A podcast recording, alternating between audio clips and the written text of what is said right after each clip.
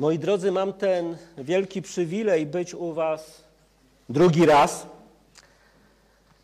I wiecie, jest w chrześcijaństwie coś takiego niesamowitego, że naprawdę jesteśmy różni. Różnimy się często kulturowo, mamy różne spojrzenia na wiele aspektów życia. Jedni z nas mieszkają w dużych miastach, drudzy w małych.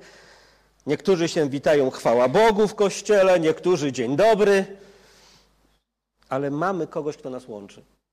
Mamy naszego Pana Jezusa Chrystusa i my tak różni, dzięki Bożej łasce w Nim, przez Niego i dla Niego jesteśmy jednością. I wiecie, ja służę, czy też pracuję, jak to woli, od 11 lat w organizacji Open Doors. Jak już wiecie, jestem tam małym misiem. I mam takie dwa wielkie przywileje. Po pierwsze, mam przywilej odwiedzania chrześcijan prześladowanych i mam z nimi społeczność, żeby mieć drugi przywilej, żeby móc spotykać się z chrześcijanami w Polsce, brać udział w nabożeństwach i opowiadać o losie prześladowanych chrześcijan. Bo głęboko wierzę, że nie ma dwóch kościołów. Nie ma kościoła, który żyje w dobrobycie i wolności, i kościoła prześladowanego. Nie ma kościoła białego i czarnego. Jest jeden kościół Pana Jezusa Chrystusa. I kiedy zdajemy sobie sprawę z tego, że jesteśmy w Chrystusie jedno, a często boimy się słowa jedność, za chwilę się temu słowu przyjrzymy i jego znaczeniu też biblijnemu, to ciężko w ogóle mówić o Kościele i ciężko jest przyjmować momentami trudne informacje, bo Open Doors mówi o trudnych rzeczach. Mówimy o tym, że ponad 360 milionów ludzi dzisiaj doświadcza radykalnych prześladowań tylko z jednego powodu, bo przyznają się do Pana Jezusa Chrystusa. Mówimy o tym, że te prześladowania dotykają dzisiaj ludzi w ponad 70 krajach. My od 30 lat robimy światowy indeks prześladowań, gdzie tych krajów jest 50. Ale po co to mówić? Na świecie jest wiele zła. Wiele ludzi cierpi. I jakie to ma znaczenie dla nas? Ci ludzie są często od nas dalecy w sensie geograficznym, kulturowym, językowym. Ja wierzę, że jest jeden sens, bo razem z nimi pokładamy nadzieję w jednym Panu i razem z Nim mamy udział w ciele i krwi naszego Pana Jezusa Chrystusa. I nie sposób nie mówić o prześladowaniach, nie mówić o trudnym losie prześladowa prześladowanych chrześcijan bez odniesienia się do Słowa Bożego. Wiecie, często jest tak, że będąc społecznościach, gdzie ludzie są prześladowani. Niedawno wróciłem z Burkina Faso, stąd mój elegancki niedzielny strój. Ci ludzie często się pytają: Maciek, a dlaczego u was wy nie jesteście prześladowani? I wtedy trzeba szybko reagować, bo bracia z Niemiec przeproszą za wszystko. A ja z braćmi z Niemiec jeżdżę. Wiecie, oni są dobrze nauczeni, za wszystko trzeba przeprosić. I wtedy mówię, kochani, otwórzmy pierwszy list do Koryntian, dwunasty rozdział, i to samo Wam dzisiaj powiem. I przeczytajmy wersety od dwunastego do dwudziestego siódmego. Bo w tych wersetach jest wielka prawda o Kościele. O Kościele, który żyje w wolności i o Kościele, który żyje pod jarzmem prześladowań. I proszę posłuchaj.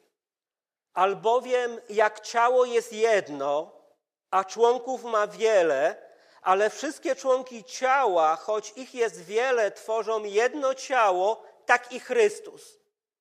Bo też w jednym duchu wszyscy zostaliśmy ochrzczeni w jedno ciało, czy to Żydzi, czy Grecy, czy to niewolnicy, czy wolni, i wszyscy zostaliśmy napojeni jednym duchem. Albowiem i ciało nie jest jednym członkiem, ale wieloma. Jeśli by rzekła noga, ponieważ nie jestem ręką, nie należę do ciała, czy dlatego nie należy do ciała? A jeśli by rzekło ucho, ponieważ nie jestem okiem, nie należę do ciała, czy dlatego nie należy do ciała? Jeśli by całe ciało było okiem, gdzież byłby słuch? A jeśli całe ciało byłoby słuchem, gdzież byłoby powonienie? Tymczasem Bóg umieścił członki w ciele, każdy z nich jak chciał. A jeśli by wszystkie były jednym członkiem, gdzież byłoby ciało? A tak członków jest wiele, ale ciało jedno. Nie może więc oko powiedzieć ręce, nie potrzebuję ciebie. Albo głowa nogą, nie potrzebuje was. Wprost przeciwnie.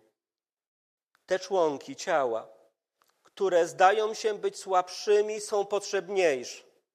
A te, które w ciele uważamy za mniej zacne, otaczamy większym szacunkiem, a dla wstydliwych członków naszych dbamy o większą przyzwoitość.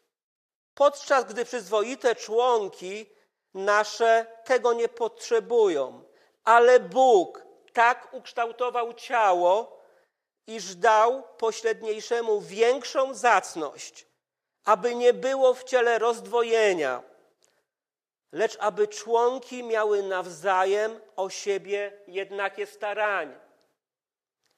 I jeśli jeden członek cierpi, cierpią z nim wszystkie członki. A jeśli doznaje czci jeden członek, radują się z nim wszystkie członki. Wy zaś jesteście ciałem Chrystusowym, a z osobna członkami. I trudno w całym Piśmie Świętym znaleźć piękniejszą i głębszą naukę o Kościele niż ta, którą tutaj przedstawia nam apostoł Paweł. Jesteście ludźmi, którzy studiują słowo, którzy lubią egzegezę, stąd wasza nazwa. To wiecie, że Kościół w Koryncie nie był idealny. Był kościołem skłóconym, kościołem, który miał momentami problem, żeby uznawać apostoła, kościołem, gdzie było wiele problemów. Ale jednym z najważniejszych problemów Kościoła jest to, kiedy nie dbamy o siebie, nie szanujemy, kiedy ludzie na zewnątrz nie są w stanie rozpoznać nas po miłości wzajemnej. Bo Kościół to nie jest jedna z wielu ludzkich instytucji, choć bez wątpienia ma również instytucjonalny wymiar. Kościół, jak pisze apostoł Paweł, to ciało. To ciało Jezusa Chrystusa. Kościół jest jedno, chociaż na zewnątrz może tego nie widzimy. I nie chodzi o jedność wynikającą z zabiegów ludzkich.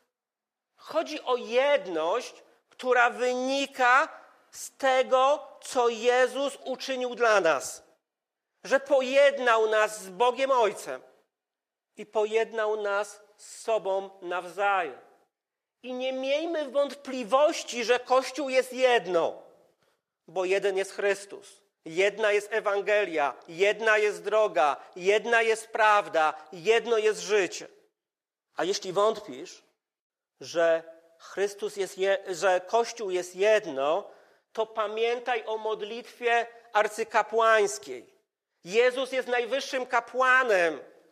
Tak jak Aaron był najwyższym kapłanem i jak nam pastor pięknie przeczytał obraz, to dzięki miłości z jego brody kapała oliwa, olej, który miał namaścić arcykapłana. Podobnie jest z Jezusem, najwyższym kapłanem. Tak go uwielbiamy. I Jezus, kiedy się modlił, tuż przed swoim ofiarowaniem, Modlił się słowami, które mamy zapisane w Ewangelii Świętego Jana w 17 rozdziale, w wersetach od 21 do 23. Aby wszyscy byli jedno, jak Ty, Ojcze, we mnie, a ja w Tobie, aby i oni w nas jedno byli, aby świat uwierzył, że Ty mnie posłałeś. A ja dałem im chwałę, którą mi dałeś, aby byli jedno, jak my jedno jesteśmy. Ja w nich, a Ty we mnie, aby byli doskonali w jedności, żeby świat poznał, że Ty mnie posłałeś i że ich umiłowałeś, jak i mnie umiłowałeś. Jezus nie prosi, żebyśmy byli prawie jedno. On prosi o doskonałą jedność dla nas. I obraz jedności to jest jedno, jakie jest między Nim a Ojcem. A jeśli masz wątpliwość, czy modlitwa Jezusa została wysłuchana, to możesz otworzyć sobie Ewangelię Jana na 11 rozdziale, na wersecie 42, kiedy Jan przed grobem Łazarza mówi: A ja wiedziałem, że mnie zawsze wysłuchujesz, bo ojciec wysłuchał syna we wszystkim. I prawdziwy Kościół, Kościół, który jest ciałem naszego Pana Jezusa Chrystusa, ma jedność nie z powodu zabiegów instytucjonalnych, lecz z powodu tego, że ma jednego Pana, jednego Zbawiciela i kroczy jedną drogą. I jest pytanie, co jest podstawą jedności. Wiecie, świat nas otaczający ma różne propozycje. Świat powie, że podstawą jedności powinien być kompromis. Powinno być nieuznawanie może wszystkich prawd zbyt dosadnie, ale nie taka jest prawda słowa. Co innego jest podstawą naszej jedności. I apostoł pisze, co jest tą podstawą. I pisze, albowiem w jednym duchu wszyscy zostaliśmy ochrzczeni w jednego ducha, w jedno ciało, czy to Żydzi, czy Grecy, czy to niewolnicy, czy wolni, i wszyscy zostaliśmy napojeni jednym duchem. Kościół jest jeden, gdyż w jednym duchu wszyscy zostaliśmy ochrzczeni w jedno ciało. Wszyscy zostaliśmy zanurzeni w Chrystus. Wszyscy zostaliśmy przez Niego odkupieni. Zostaliśmy włączeni, staliśmy się członkami Chrystusa, tego ciała. I jest rzecz niezwykła. Apostoł nie pisze, to się stanie, to ma się dopełnić, tylko nie ma wątpliwości, że to już jest. A jak gdybym patrzył na Kościół koryncki, miałbym wiele wątpliwości. Wiele wątpliwości co do jego doskonałości, co do jego wzajemnego traktowania się. Ale jeśli mieszka w nas Duch Boży, a wierzę, że mieszka, potwierdzamy to chrztem na wyznanie wiary, to pokazujemy, że mamy udział. Udział w ciele naszego Pana Jezusa Chrystusa.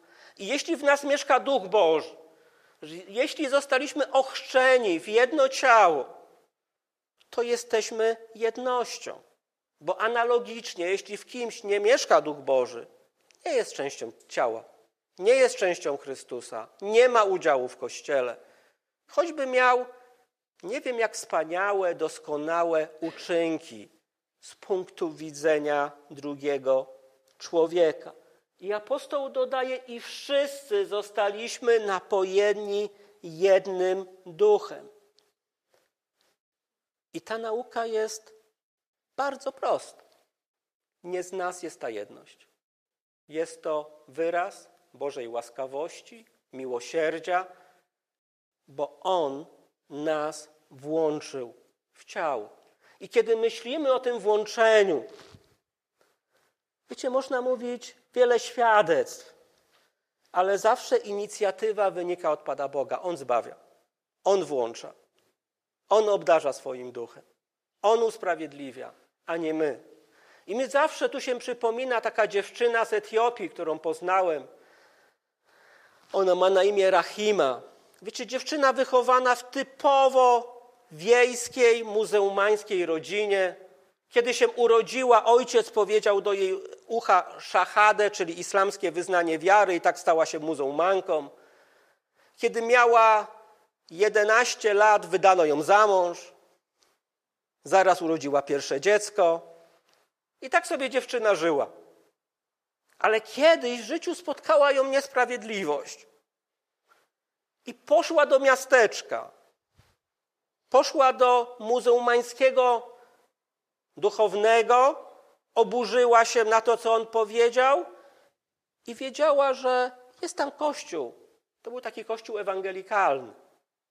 I poszła do tego kościoła i było nabożeństwo. I usłyszała tam Ewangelię, usłyszała słowa, które nią wstrząsnęły. Usłyszała o dobrym Bogu, który przychodzi na ten świat, który spełnia wszelką sprawiedliwość i który umiera na krzyżu.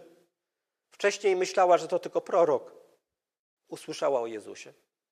Zrozumiała, że Jezus umarł za jej grzech. Zrozumiała, że w nim jest bezpieczna. I wiecie, wróciła do swojego domu.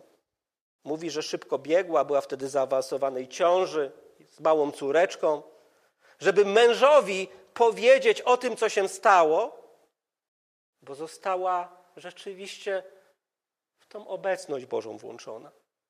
I kiedy przybiegła do domu, dzieliła się tym, co ją spotkało, mąż zaczął krzyczeć na nią. Haram, haram, nieczysta, zaczął ją bić. I to wyrzucił ją z zaawansowanej ciąży, z małym dzieckiem jeszcze.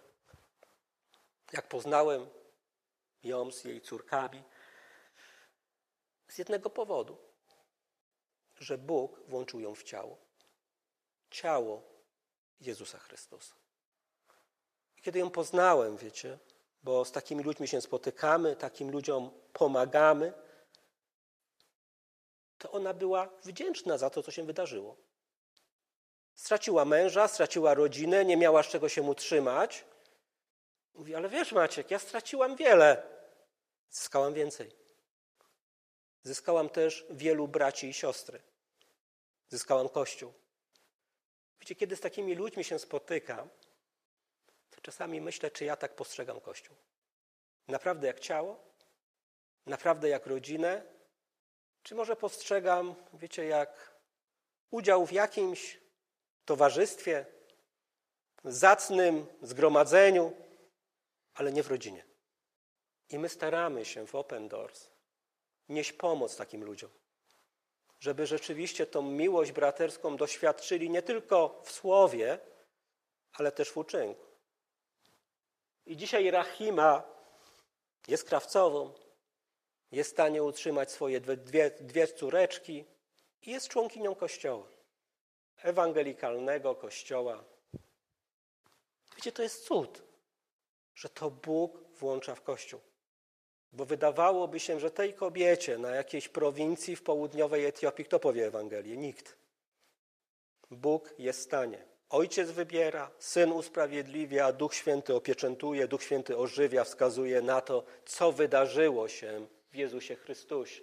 Ale pamiętajmy też, że jedność nie jest jednoznaczna z jednorodnością. Czasami nam się myli, że to jest taka homogeniczność, że wszyscy mamy być tacy sami, nie? Według jednego wzorca, według jednego modelu ukształtowani, co było przez wieki pewnym przekleństwem chrześcijańskich misji. Że najpierw z ludzi starano się zrobić Europejczyków, a dopiero później chrześcijan. Chrześcijaństwo akceptuje kulturę tam, kiedy ta kultura nie stoi w sprzeczności z Bożym Słowem. W jednych nabożeństwach ludzie siedzą, w drugich stoją, w jednych mają taką koszulę, a w drugich taką, taką ładną, jak ma wasz pastor. I nie trzeba narzucać tym wszystkim tego samego wzorca. Musi być wspólne zanurzenie w Chrystusie i włączenie w ciało. I zobaczcie, co mówi apostoł. Kiedy mówi o jedności, mówi też o różnorodności. Bo dopiero jedność można wypracować, kiedy jesteśmy różni. Mamy różne powołania, różne zadania w kościele i nawzajem uzupełniamy swoje braki, a może inaczej, wzmacniamy swoje plusy, bo dochodzą kolejne plusy kolejne talenty, kolejne umiejętności, kolejne dary. I apostoł pisze w 1 Koryntian w 12 rozdziale, w wersetach od 14 do 17. Albowiem i ciało nie jest jednym członkiem, ale wieloma. Jeśli by rzekła noga, ponieważ nie jestem ręką, nie należy do ciała, czy dlatego nie należy do ciała, a jeśli by rzekło ucho, ponieważ nie jestem okiem, nie należy do ciała, czy dlatego nie należy do ciała, a jeśli by całe ciało było okiem, gdzież byłby słuch? A jeśli całe ciało byłoby słuchem, gdzież byłoby powonienie? Wyobrażacie sobie kościół samych kaznodziejów? Fajnie by było, nie? Wszyscy mówią kazania, nikt krzeseł nie rozstawił. Och, długie. I każdy by czekał, aż on będzie mówił, nie? Nie, nie. Nie tędy droga. Bóg obdarzył każdego z nas pewnym darem, umiejętnością, talentem i jesteś potrzebny w kościele. Ja przez wiele lat wierzyłem w taki banał, powtarzany z tego świata, że nie ma ludzi niezastąpionych. Znacie to, nie? Nie wierzę w to już teraz. Bo sobie myślę, jeśli Bóg powołał brata do kościoła, czy ja mogę go zastąpić? Nie. Zawsze to będzie strata. Jeśli nie wykona człowiek to, do czego został powołany. Czy można żyć bez oka? Da się. Ale to boli. To nie jest normalny stan. Jesteś potrzebny. Jesteś niezbędny. Bo Bóg nie powołuje bez powodu. Bóg nie przypisuje człowieka do danej społeczności przez przypadek. On czyni wszystko mądrze, dobrze, doskonale. Tak jak doskonale ukształtowane jest ciało ludzkie. I członek ciała jest częścią składową całego organizmu i ma swoją funkcję do wykonania. Czasami wydaje się to mało ważne, aż do czasu, kiedy nie ma kogoś. Czegoś nam brakuje i widzimy, że to było dobre. I mnogość część jest konieczna dla, dla ciała. Tak jak mnogość osób, mnogość powołań, mnogość funkcji, mnogość służenia jest konieczna dla Kościoła. I wtedy stanowimy jedność, kiedy nawzajem się uzupełniamy. I kochani, spójrzmy tak na siebie. Jesteś niezbędny.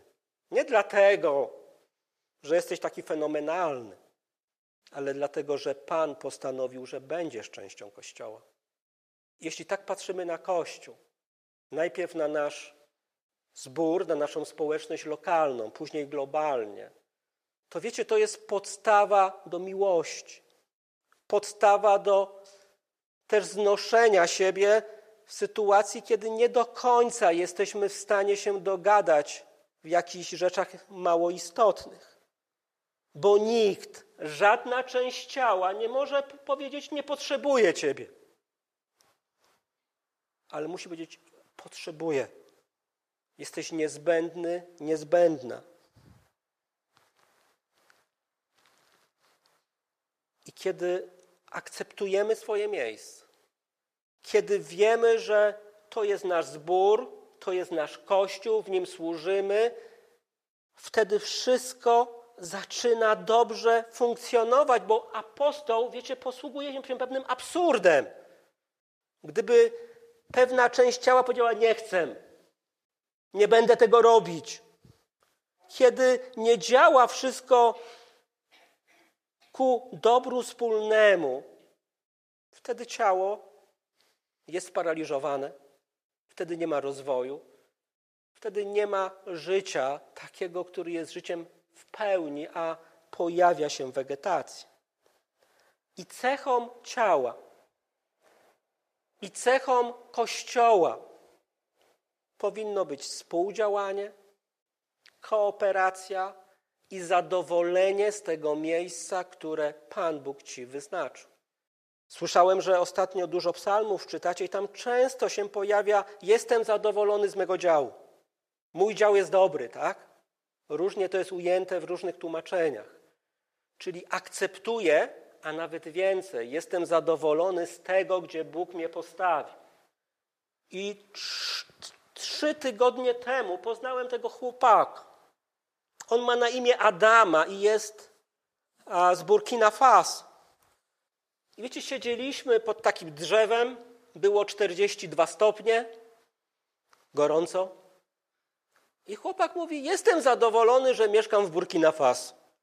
Jestem zadowolony, że jestem w tym kościele. A później opowiada swoje świadectwo. I świadectwo jest bardzo ciekawe, pochodzi z bogatej muzułmańskiej rodziny. Zawsze dobrze się uczył. I pojechał na studia do Francji. Studiował tam socjologię, dobrze mu szło. I nawrócił się na chrześcijaństwo. I zachorowała jego mama. Wszyscy mu mówili: Nie jedź, bo nie wrócisz. Mówił, ale przykazanie, czci ojca swego i matkę swoją, ale to moja mama, ją kocham. I wrócił. Szybko wyszło, że jest chrześcijaninem. Ojciec wyrzucił go z domu. Stracił chłopak wszystko. Nie mógł wrócić na studia, bo już nikt tego nie finansował. Od stycznia jest bezrobotny. Wcześniej gdzieś pracował, ale go zwolniono, bo wyszło, że jest chrześcijaninem. Burkina Faso jest jednym z najbiedniejszych krajów na świecie. I człowiek mówi: Jestem zadowolony z mojego miejsca. Dlaczego? Bo mogę dzielić się Ewangelią. Bo jestem częścią kościoła. Wiecie, kościoła, który spotyka się pod drzewem przy 42 stopniach Celsjusza. Jestem szczęśliwy, bo mam zbór, nie? Braci, siostry, możemy się spotykać, możemy śpiewać, możemy uwielbiać Pana Boga, możemy wspólnie zjeść śniadanie i tak dalej. I to jest rzecz niezwykła, kiedy akceptujemy to, kim jesteśmy w Jezusie Chrystusie. A w naszych braciach i siostrach widzimy nie tylko współtowarzyszy niedoli albo doli, ale widzimy też tych, których Bóg mi dał jako niezbędnych do mojego chrześcijańskiego wzrostu, do poznawania, do służenia. I jedność, prawdziwa jedność, jedność wynikająca z bycia w Chrystusie, prowadzi do harmonii, do tego, że rzeczywiście jesteśmy skupieni na Chrystusie, dla Niego żyjemy, Jego Słowo jest tym, co wyznacza tory naszego życia. Bez jedności nie ma harmonii. Jest kłótnia, jest wojna, jest podział. A tam, gdzie jest jedność, jedność w Chrystusie jest harmonia. Ta harmonia wynika z tego, że wiemy, że jesteśmy na właściwym miejscu. Wiemy, że to miejsce nie jest przez przypadek, ale wiemy, że Bóg umieścił członki w ciele, każdy z nich tak, jak chciał. I to jest, wiecie, taka prawda, która wszystko zmienia. Jeden człowiek jest pastorem, jeden jest w Europie, drugi jest pastorem w Afryce.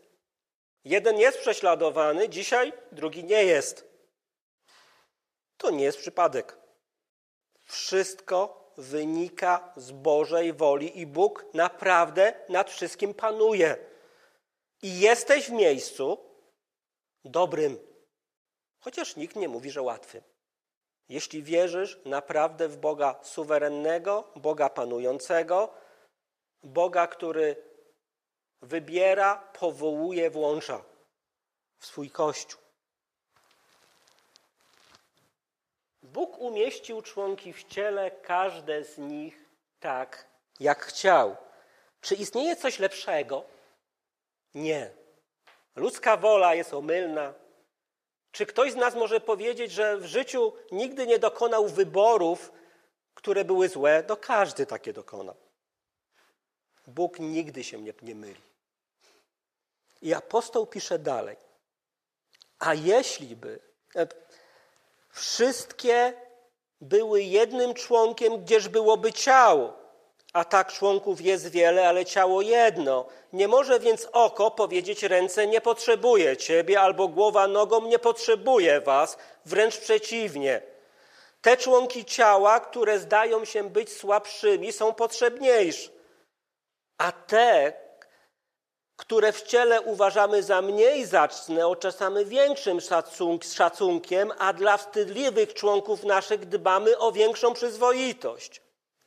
Podczas gdy przyzwoite członki nasze tego nie potrzebują, lecz Bóg tak ukształtował ciało, iż dał pośredniejszemu większą zacność, aby nie było w ciele rozdwojenia, ale aby członki miały nawzajem o siebie jedno staranie. Więc cały ten Boży porządek służy temu, żeby ciało o siebie dbało, pielęgnowało i żeby każdy członek był tym, który zabiega o jedność. I do tej jedności prowadzi. I kiedy patrzysz na swoje ciało, widzisz, że to nie jest jeden członek, jedna komórka. Jest to coś złożonego. I jeśli mamy wszystko na swoim miejscu oczy, ręce, nos wtedy mówimy, jesteśmy zdrowi, nie? Wtedy możemy funkcjonować, żyć. Jesteśmy szczęśliwi i wiemy, że to jest dobre że to jest dobre dla całości. Podobnie w Kościele. To Pan nas obdarowuje. Pan daje talent. Pan powołuje. I jeśli wykonuje swoje zadanie, jestem tym, który dba o jedność. Tym, który wspiera innych. Tym, który zmienia rzeczywistość na plus. Bo ideą ciała jest współpraca, jest rzeczywiście organizm, w którym przejawia się życie w każdym aspekcie. I wiecie, czasami ludzie pytają właśnie, Maciek, dlaczego u was nie ma prześladowań, a u nas jest, są. Czasami chrześcijanie w Europie, spotkają się też z chrześcijanami w Niemczech, są w stanie, wiecie, przepraszać Pana Boga, że nie są prześladowani. Nie, nie. Jest to Boży dekret, Boża decyzja, Bóg tak postanowił. Ty żyj swoim chrześcijańskim życiem. Wykonuj zadania, które masz. A jednym z zadań to jest wspieranie tych, którzy przechodzą przez trudne doświadczenia. Tak, bierz udział w ich cierpieniu, znieść ich tak zwany krzyż, Pomóż im przez to przejść. To Bóg powołał członki. To Bóg zdecydował o naszym mi miejscu. I to z Bożej decyzji wynika nasza zależność. I wiecie, tak jak w ciele są członki słabsze i są członki mocniejsze. Tak samo w kościele są ci, którzy są słabsi. Użyłem słowo pośredni, mniej zauważalni, ale są bardzo istotni. Wiecie, ci pośredni to naprawdę takie członki słabe. I apostoł pisze tu o słabych. To są takie słabe, które wymagają naszej pomocy, naszego zauważenia. I Słowo Boże jednoznacznie wskazuje, że takie członki otaczamy szczególną opieką. Ja często mówię, że tacy chrześcijanie, wiecie, drugorzędni, niezauważalni. Ale jeżeli spojrzymy na nasze ciało, to te słabsze członki są bardziej ciału potrzebne. Co jest mocniejsze? Co jest ciężej zranić? Serce czy rękę? Łatwiej zranić rękę? Może łatwiej, ale jak przebiję rękę, to będę żył. Jak przebije serce, to umrę. Czeka mi śmierć. Dlatego to, co słabsze, jest chowane. Jest w ciele szczególnie chronione. I tak samo, wiecie, powinno. A, przepraszam, się poprzestawiałem. Człowiek z prowincji przyjechał. No tu taka nowoczesność. I powinniśmy szczególną troską otoczyć te członki ciała, które są słabszymi. I my w Open Doors chcemy takich słabszych, pośrednich pokazywać i zachęcać do modlitwy i pomocy. Jednym z takich słabszych członków to jest Susan. Wiecie, dziewczyna, którą poznałem w Republice Środkowoafrykańskiej. Była młodą chrześcijanką, nawet śmiało mogę powiedzieć, że z baptystycznego zboru. Wiecie, przyszli dżihadyści, u nich to się taka grupa Seleka nazywa. Zabili ją, e, zabili jej męża, ją zabrali do, do buszu. Nie powiem wam, co rob, zrobili jej, ale kiedy uciekła po wielu miesiącach, była w zaawansowanej ciąży. Nie ze swoim mężem. Wróciła do swego rodzinnego zboru, do rodzinnej wsi. I tam krzyczano, masz miję w sobie. I chciano ją zabić. Więc uciekła dalej. Trafiła do jednego z kościołów, z którym współpracujemy. Dostała tam taki kącik, wiecie, nazwijmy to pokój przy kaplicy. Kaplica to duże słowo, pokój to też e, duże słowo. Takie miejsce, że mogła żyć, mieszkać, funkcjonować. Urodziła dziecko. I u nich jest taki zwyczaj w jej tym nowym zborze, że każde nabożeństwo kończy się modlitwą pańską. I ona mówi, że przed każdym końcem uciekała z nabożeństw. Bo nie chciała się modlić nie chciała do Boga mówić i odpuść, i, dasz, i odpuść mi nasze winy, jako i my odpuszczamy naszym winowajcom. Mówię, że jakby złapała tych ludzi, którzy ją skrzywdzili, zabili jej męża, przekreślili całą jej, jej przyszłość.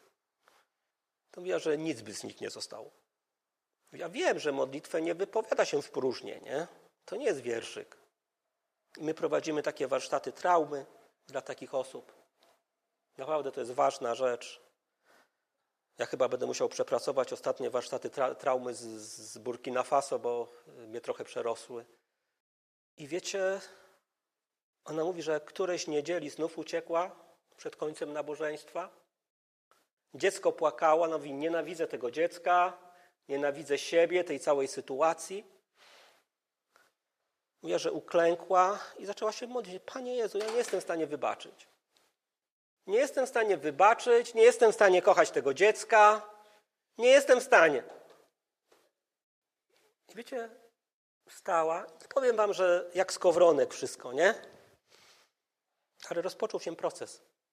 Proces przebaczania, bo diabeł nie chce, żebyś przebaczał, bo chce, żebyś żył przeszłością. Chrystus mówi: przebacz. Zrzuć na mnie swój ciężar po to, żebyś szedł dalej, żebyś żył. I dzisiaj to jest uśmiechnięta dziewczyna która żyje. Ci słabsi, pośredniejsi, których się może wstydzimy, bo nie są fajni. Mają trudne historie. Kiedyś w jednym zborze opowiadałem historię sióstr, które doświadczyły przemocy seksualnej. I ktoś do mnie przed, wiesz, Bóg by nie dopuścił, żeby to spotkało chrześcijankę. I wtedy, wiecie, musiałem się powstrzymać, żeby człowieka nie walnąć, nie? A jestem pacyfistą, jak, no, nie jestem, ale dobra. I oni potrzebują naszej pamięci, troski, opieki. No tu taki pastor Dialo. Słyszeliście kiedyś o pasterzach Fulani? To jest taki lud, oni liczą około kilkunastu milionów ludzi w zachodniej Afryce. Ich się wszyscy boją. Jak będziecie czytali nasze magazyny, to będziecie e, tego czytali, że Fulani napadli na jakąś wioskę, zabili chrześcijan, zgwałcili chrześcijanki i, i tak dalej. To są Fulani. Ich się boją. I ten pastor jest Fulani. Pastor Dialo.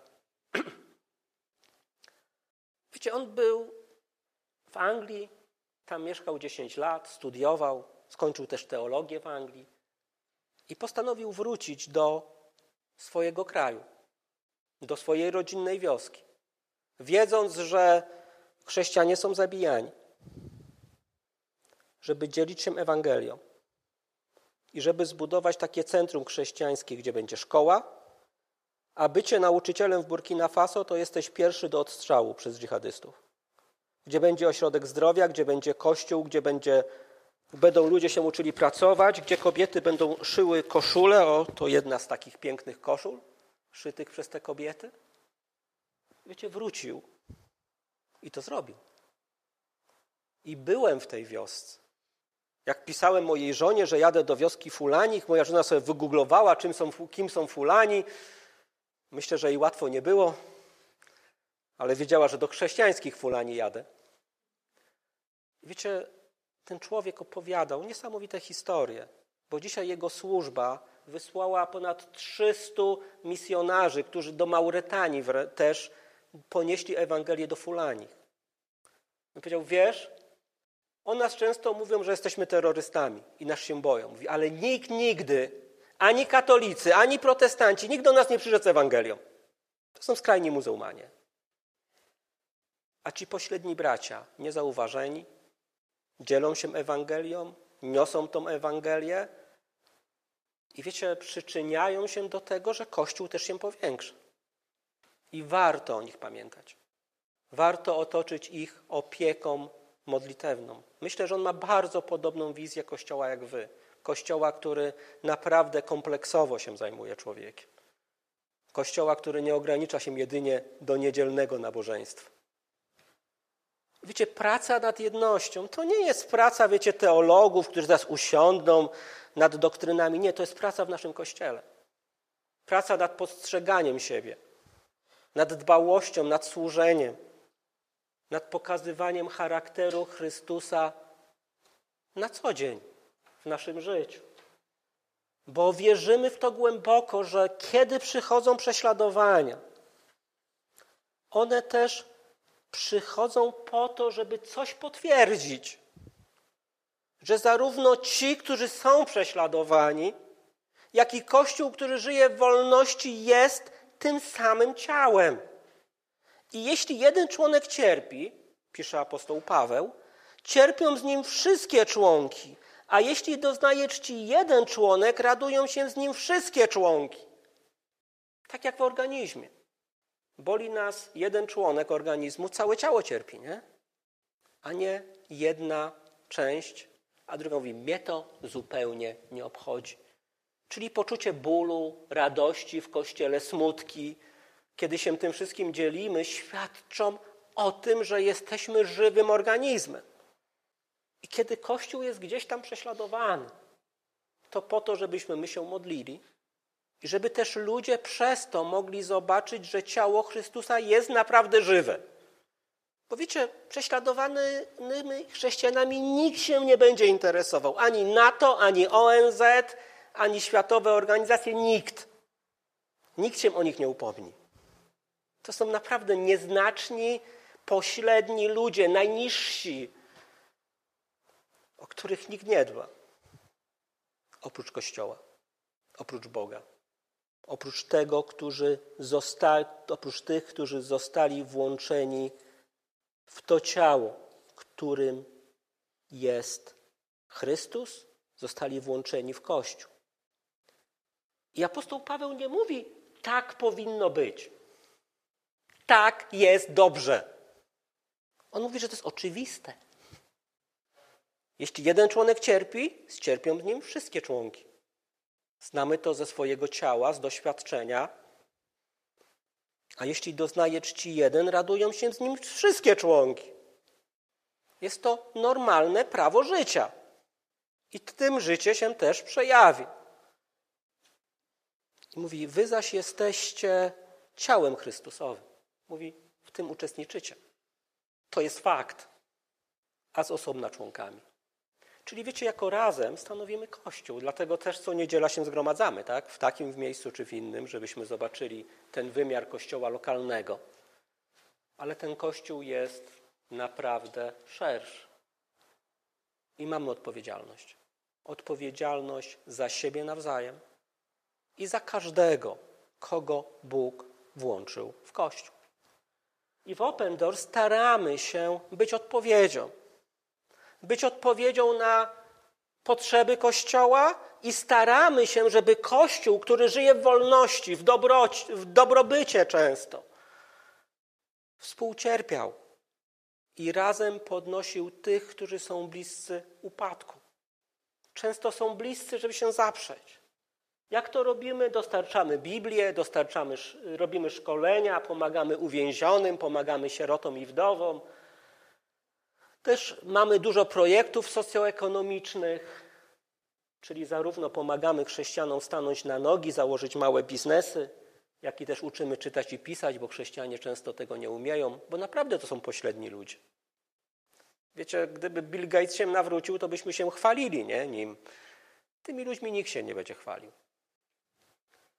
Niesiemy pomoc humanitarną tam, gdzie to jest potrzebne. W czasie covidowych restrykcji to naprawdę wielu chrześcijan głodowało, szczególnie w Azji Środkowej. I wzywamy do modlitwy. Raz w roku robimy Światowy Dzień Modlitwy za prześladowany Kościół. To jest zawsze trzecia niedziela listopada. I staramy się, żeby Kościół pamiętał.